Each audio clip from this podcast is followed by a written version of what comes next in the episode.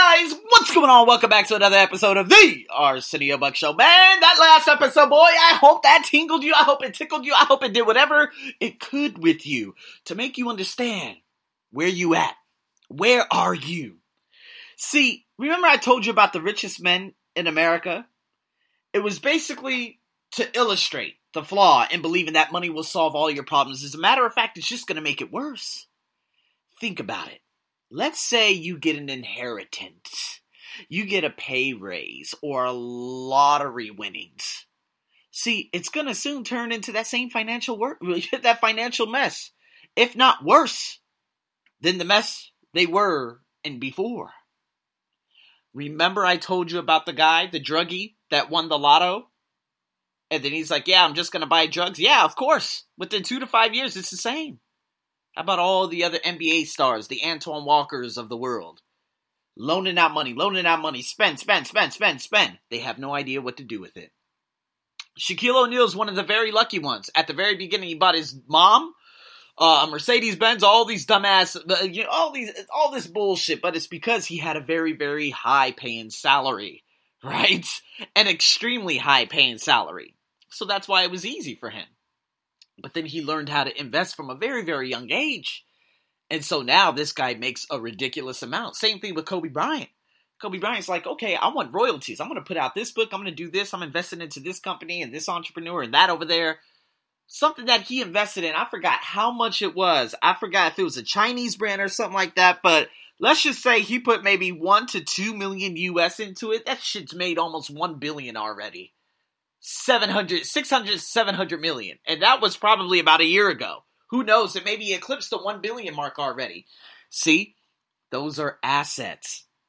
But because if you get an inheritance and you come from a poor background, and that poor background, obviously, poor standard of money, and you, all you know how to do is to spend, spend, spend, it's just going to make it worse. I'm going to give you a story best friend Andre. Yeah, you guys probably heard the podcast that I actually did with him. That podcast was fire. And unfortunately, Andre, when he came out, and you guys can go onto my ESL podcast if you want to listen to that, just go on Spotify. Just type in Arsenio's ESL and Andre, A N D R E. That will have come up. If you want to hear that podcast, that note, you will get to know a lot about me and what this man has been through. Childhood friend, 1999. Andre came out the Navy in 2008. When he came out of the Navy, first he had to go into boot camp then A school. Andre thought going to the Navy would do everything. He was just following the advice of another individual. If Andre did not go to the Navy, unfortunately, his mother will have put him in jail for good because she would call the cops on him. His sisters would abuse themselves and say that he did it. I mean, it was his family. I mean, uh, no offense to Andre, I love him dearly, but his family, they were vicious. They saw that he was doing something with his life, and they wanted to ruin it in any way, shape, or form. And he said that his mother was going to be moving out there. I can't remember between 2010 and 2013. I said, Andre, this is a very don't do that because you know what your mom's about. I hate to really put it that way to you, but I got to tell you what you need to hear, not what you want to hear. She tried destroying your life, so please be careful. He's like, I know, I know, I know. I said, okay, that's all I could give you. That's all the advice I could give you. So going back into his financial situation in 2008, he came out of A school, and everyone, every CB is awarded with 18,000 US dollars. When he first got that money, he bought a TV. TV was about what eight hundred dollars. He bought this, he bought that. He spent about two thousand dollars at Walmart alone. He got a Mustang and put a down payment of between three thousand and five thousand US. By the time two months rolled around, when August came, he was broke. He couldn't even pay rent. That money was put in. It was an inheritance from the United States Navy. It was put into the wrong hands of an individual who did not know how to do anything in regards to assets. Could you imagine? This was during the great financial crisis. Had it already started just a year before with the Lehman Brothers and the investment banks completely falling apart, going into 2008 and 2009 being the epicenter of it all. This was during all of that. if Andre was smart, he would have invested a little bit of that, said, okay, a hundred for Facebook, a hundred over here, a hundred in that. Okay, you know what, these these stocks and bonds, these have fallen apart. I'm gonna invest. Fucking Andre would be probably a billionaire right now. Because he would have, he literally, oh man.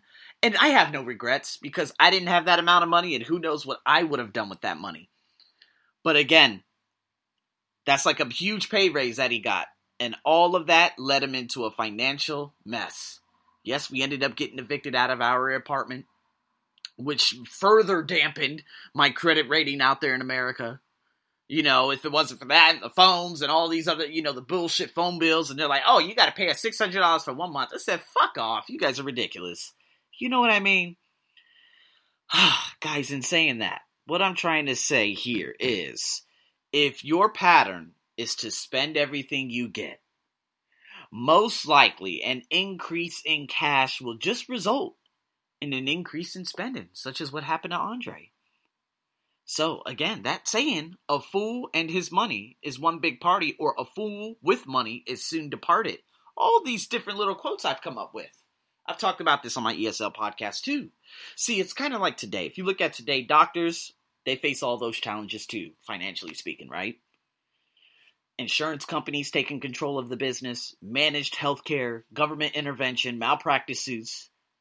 We look at today, kids want to be famous athletes, movie stars, rock stars, all those bullshit, CEOs, you want to name it. Bro, man, I'm telling you, a lot of these people, they want to be founders and CEOs. I'm the founder of this, CEO of this, and that, and this, all that ridiculousness, right? They want the fame, they want the money, they want the prestige. That's the reason what motivates kids to do well in school today. Little do they know, of course, academic success brings them none of that. See, because students leave school without financial skills, millions of educated people pursue their profession successfully, but later find themselves struggling financially. See, they work harder, but don't get ahead. What is missing from their education is not how to make money, but how to manage it. It's called financial aptitude what you do with the money once you make it, how to keep people from taking it from you, how to keep it longer, and how to make that money work hard for you. See, most people, they just don't understand why they struggle financially because they don't understand their cash flow or they just don't understand what cash flow is. See, a person can be highly educated, professionally successful, but financially illiterate.